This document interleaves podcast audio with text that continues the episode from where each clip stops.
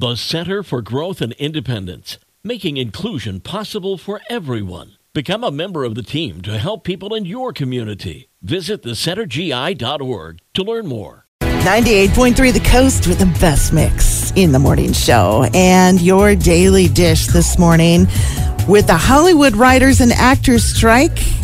Well, they're having a domino effect in the movie industry, as to be expected. Sony Pictures has decided to push the release dates of some of its high-profile movies, like Craven the Hunter.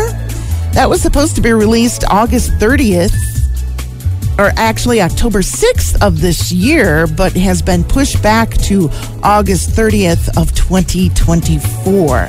This is going to be the trend for the foreseeable future until there is a resolution.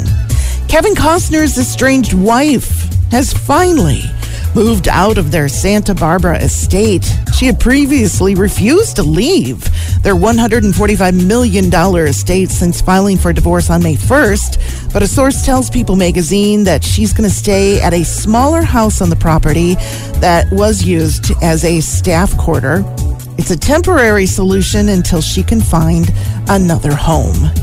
And Barbie has done it again. For the second week in a row, the Barbie movie was number one at the box office, raking in $93 million. That's followed by Oppenheimer, Haunted Mansion, Sound of Freedom, and Mission Impossible Dead Reckoning Part 1 came in at number 5. And that's your Daily Dish this morning from 98.3 The Coast.